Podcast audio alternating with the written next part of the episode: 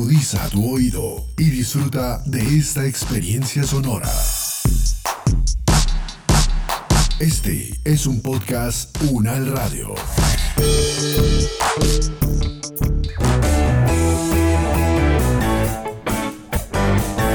Salud Unal, contigo. Escuchar, aprender y compartir información de calidad sobre bienestar.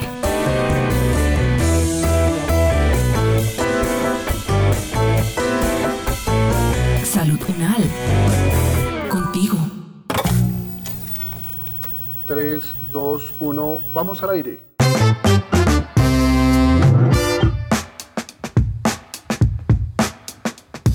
¿Qué tal amigos? ¿Qué tal? Sean todos muy bienvenidos a su programa semanal de salud y vida, aquí en su emisora comunitaria Bienestar Estéreo.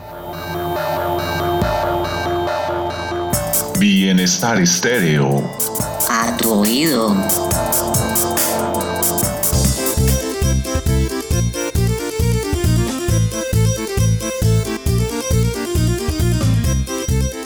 Bueno, y hoy les tengo una invitada muy especial, gran amiga además. Ha estado varias veces aquí acompañándonos en nuestros estudios. Ella es nada más y nada menos que la doctora Joana Marcela Ángel Rodríguez. Pero bueno, doctora Joana, voy a darle la posibilidad de que sea usted misma quien se presente a toda nuestra audiencia. Hola, soy Joana Ángel, fonoaudióloga de la Universidad del Rosario, especialista en audiología de la Escuela Colombiana de Rehabilitación. Un placer estar aquí con ustedes hablando de la detección de la deficiencia auditiva y la intervención temprana en primera infancia. Bueno, y déjeme decirle que usted tiene muchos oyentes seguidores. Desde ahora ya nos están escribiendo a través del chat de nuestro programa. Aquí tenemos profesionales audiólogos, vemos también un reporte de una alta audiencia de estudiantes de fonoaudiología que quieren saber más del tema de detección de deficiencia auditiva e intervención temprana. Oiga, doctora Joana, la vamos a invitar más seguido a este espacio.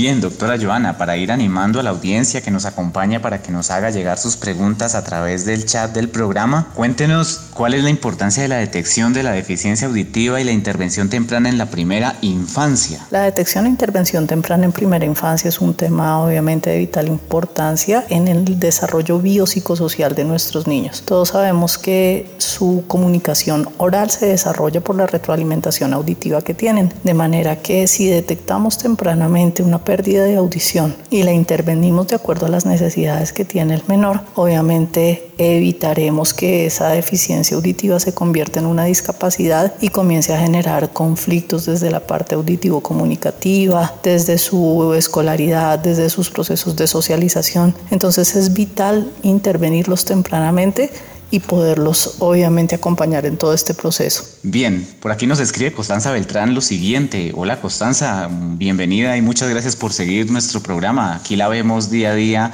también apoyando los programas de salud. Y ella nos dice, profe Joana, qué orgullo escucharla, estoy muy enamorada de la audiología desde que usted me dio clase en la carrera de fonoaudiología y pues le cuento que ahora me encuentro cursando la especialización de audiología y quiero que por favor comente qué es el tamizaje auditivo y en qué momento es recomendable hacerlo para la primera infancia. ¿Qué nos puede decir, doctora Joana? El tamizaje auditivo es una prueba que nos permite detectar tempranamente la deficiencia auditiva en el recién nacido. El ideal sería que pudiéramos aplicarlo en la clínica en el momento en el que nace antes de que se le dé salida para dar mayor cobertura a esta población. Aplicamos básicamente dos pruebas, las autoemisiones acústicas y el ver automatizado que son complementarias y nos dan un diagnóstico más completo de la situación auditiva del recién nacido. El ideal obviamente es que continuemos haciéndole seguimiento. Si falla ese tamizaje auditivo, hacemos un retamiz. Si sigue fallando, pues obviamente lo mandamos a una evaluación audiológica clínica ya a través de todas las pruebas electrofisiológicas para eh, determinar de manera objetiva la deficiencia auditiva y poder hacer la intervención temprana que es tan vital. Asimismo, debemos continuar año a año haciendo una evaluación auditiva. Yo les digo siempre a los papás, así como se hace la evaluación de los ojitos y se está seguro que esté viendo bien, exactamente tiene que hacerse en el tema de la audición. Existen obviamente diferentes pruebas de acuerdo a la edad del paciente y a las necesidades eh, que se tenga en ese momento en las que vamos evaluando y conociendo cómo está la respuesta de la audición de cada menor. Eh, ya cuando inician su escolaridad, vamos a ver que la mayoría de colegios les piden su audiometría ingreso para mirar cómo está su audición y que ésta no interfiera en todos sus procesos de aprendizaje y de escolaridad.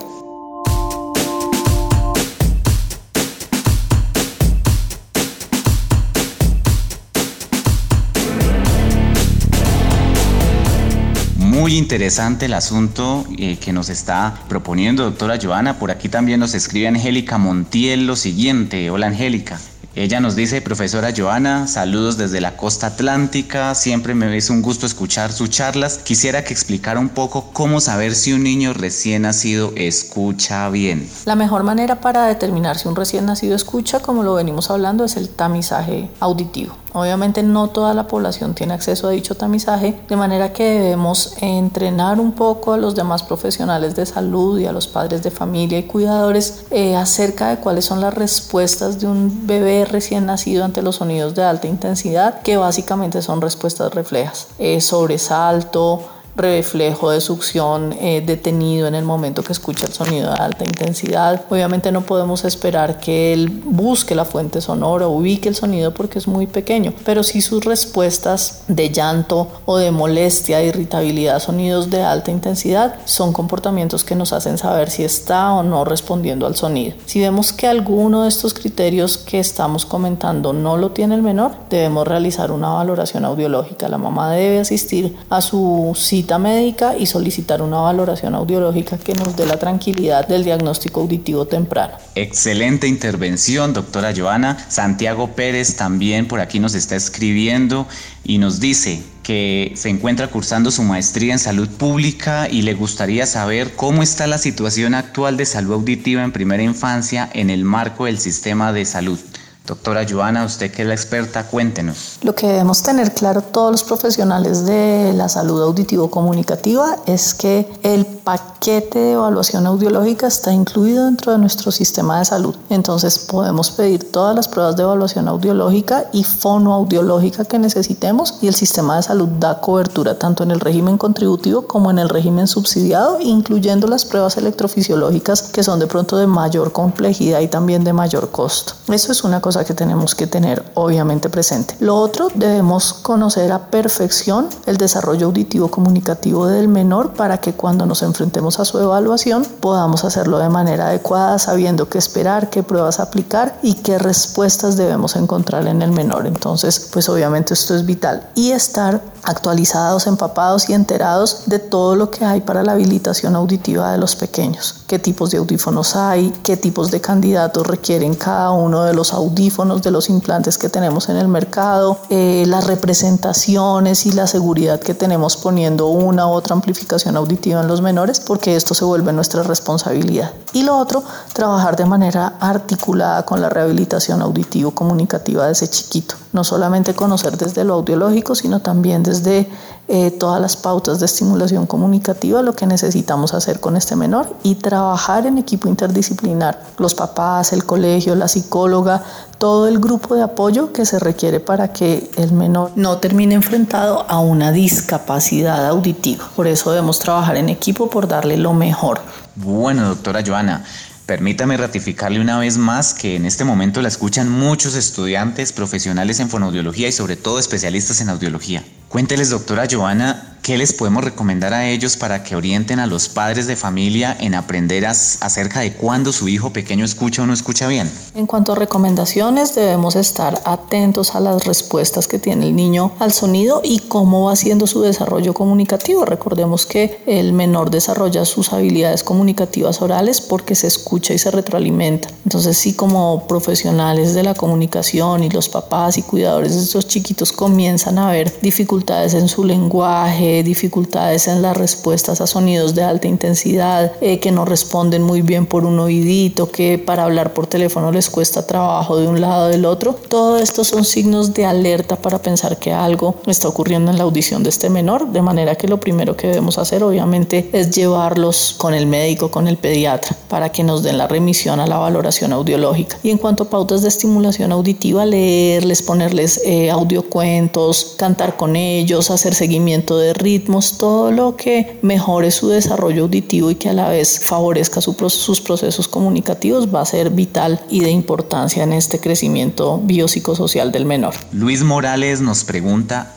¿Qué otras recomendaciones adicionales puede dar un audiólogo a los padres de familia que tienen niños pequeños? Otro tema importante en la salud auditiva en primera infancia son las otitis recurrentes en nuestros pequeños. En la comunicación de la trompa de Eustaquio y la nasofaringe es directa y por la posición que tiene la trompa de Eustaquio en los pequeños es muy fácil que se den las infecciones de oído. De manera que debemos informar a las mamás sobre la técnica adecuada de lactancia. Los niños deben estar sentados o semisentados en el momento de alimentarlos. Y lo otro importante es la limpieza de su nariz, de su vía respiratoria. Entonces enseñarles a limpiar la nariz, a sacar el moco para evitar que estos mocos se acumulen y se vayan a través de la trompa al oído medio y nos generen infección de oído. Esto es otra cosa pues vital ahí en la salud auditiva de los chiquitines. Bueno, doctora Joana, desafortunadamente se nos agotó el tiempo en nuestro programa, pero quisiera que en 30 segundos nos dejara una reflexión frente a lo que implica la detección de la deficiencia auditiva y la intervención temprana en primera infancia. La detección e intervención temprana en primera infancia es un tema obviamente de vital importancia en el desarrollo biopsicosocial de nuestros niños. Todos sabemos que su comunicación oral se desarrolla por la retroalimentación auditiva que tienen, de manera que si detectamos tempranamente una pérdida de audición y la intervenimos de acuerdo a las necesidades que tiene el menor, obviamente evitaremos que esa deficiencia auditiva se convierta en una discapacidad y comience a generar conflictos desde la parte auditivo-comunicativa, desde su escolaridad, desde sus procesos de socialización. Entonces es vital intervenirlos tempranamente y poderlos obviamente acompañar en todo este proceso.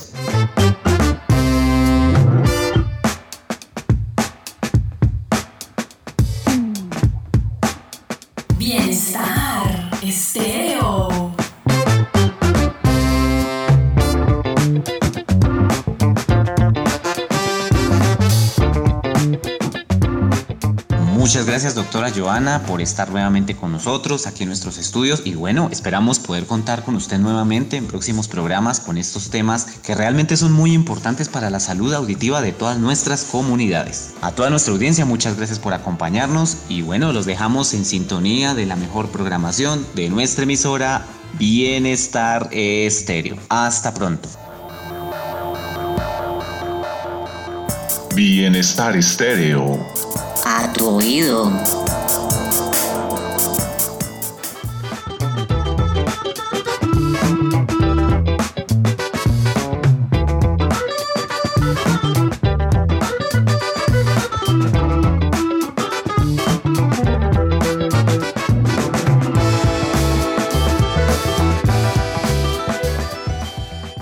Es el momento de que cada uno, desde sus hogares, aporte en el cuidado de su salud y de su comunidad. Es tiempo de sumar.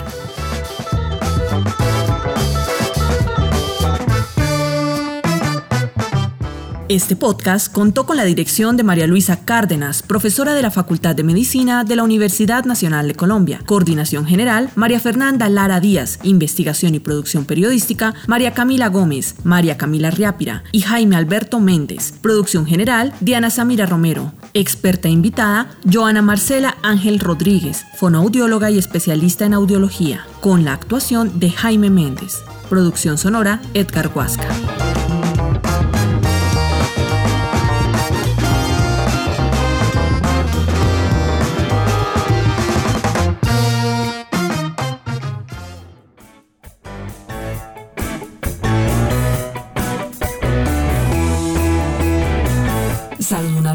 Es una producción de la Facultad de Medicina de la Universidad Nacional de Colombia en alianza con UN Radio. Salud Unal.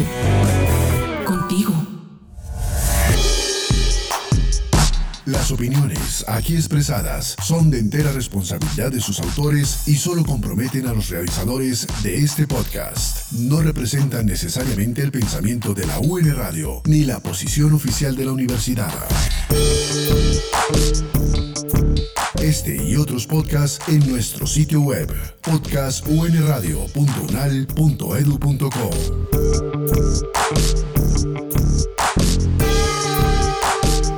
Universidad Nacional de Colombia, proyecto cultural, científico y colectivo de nación.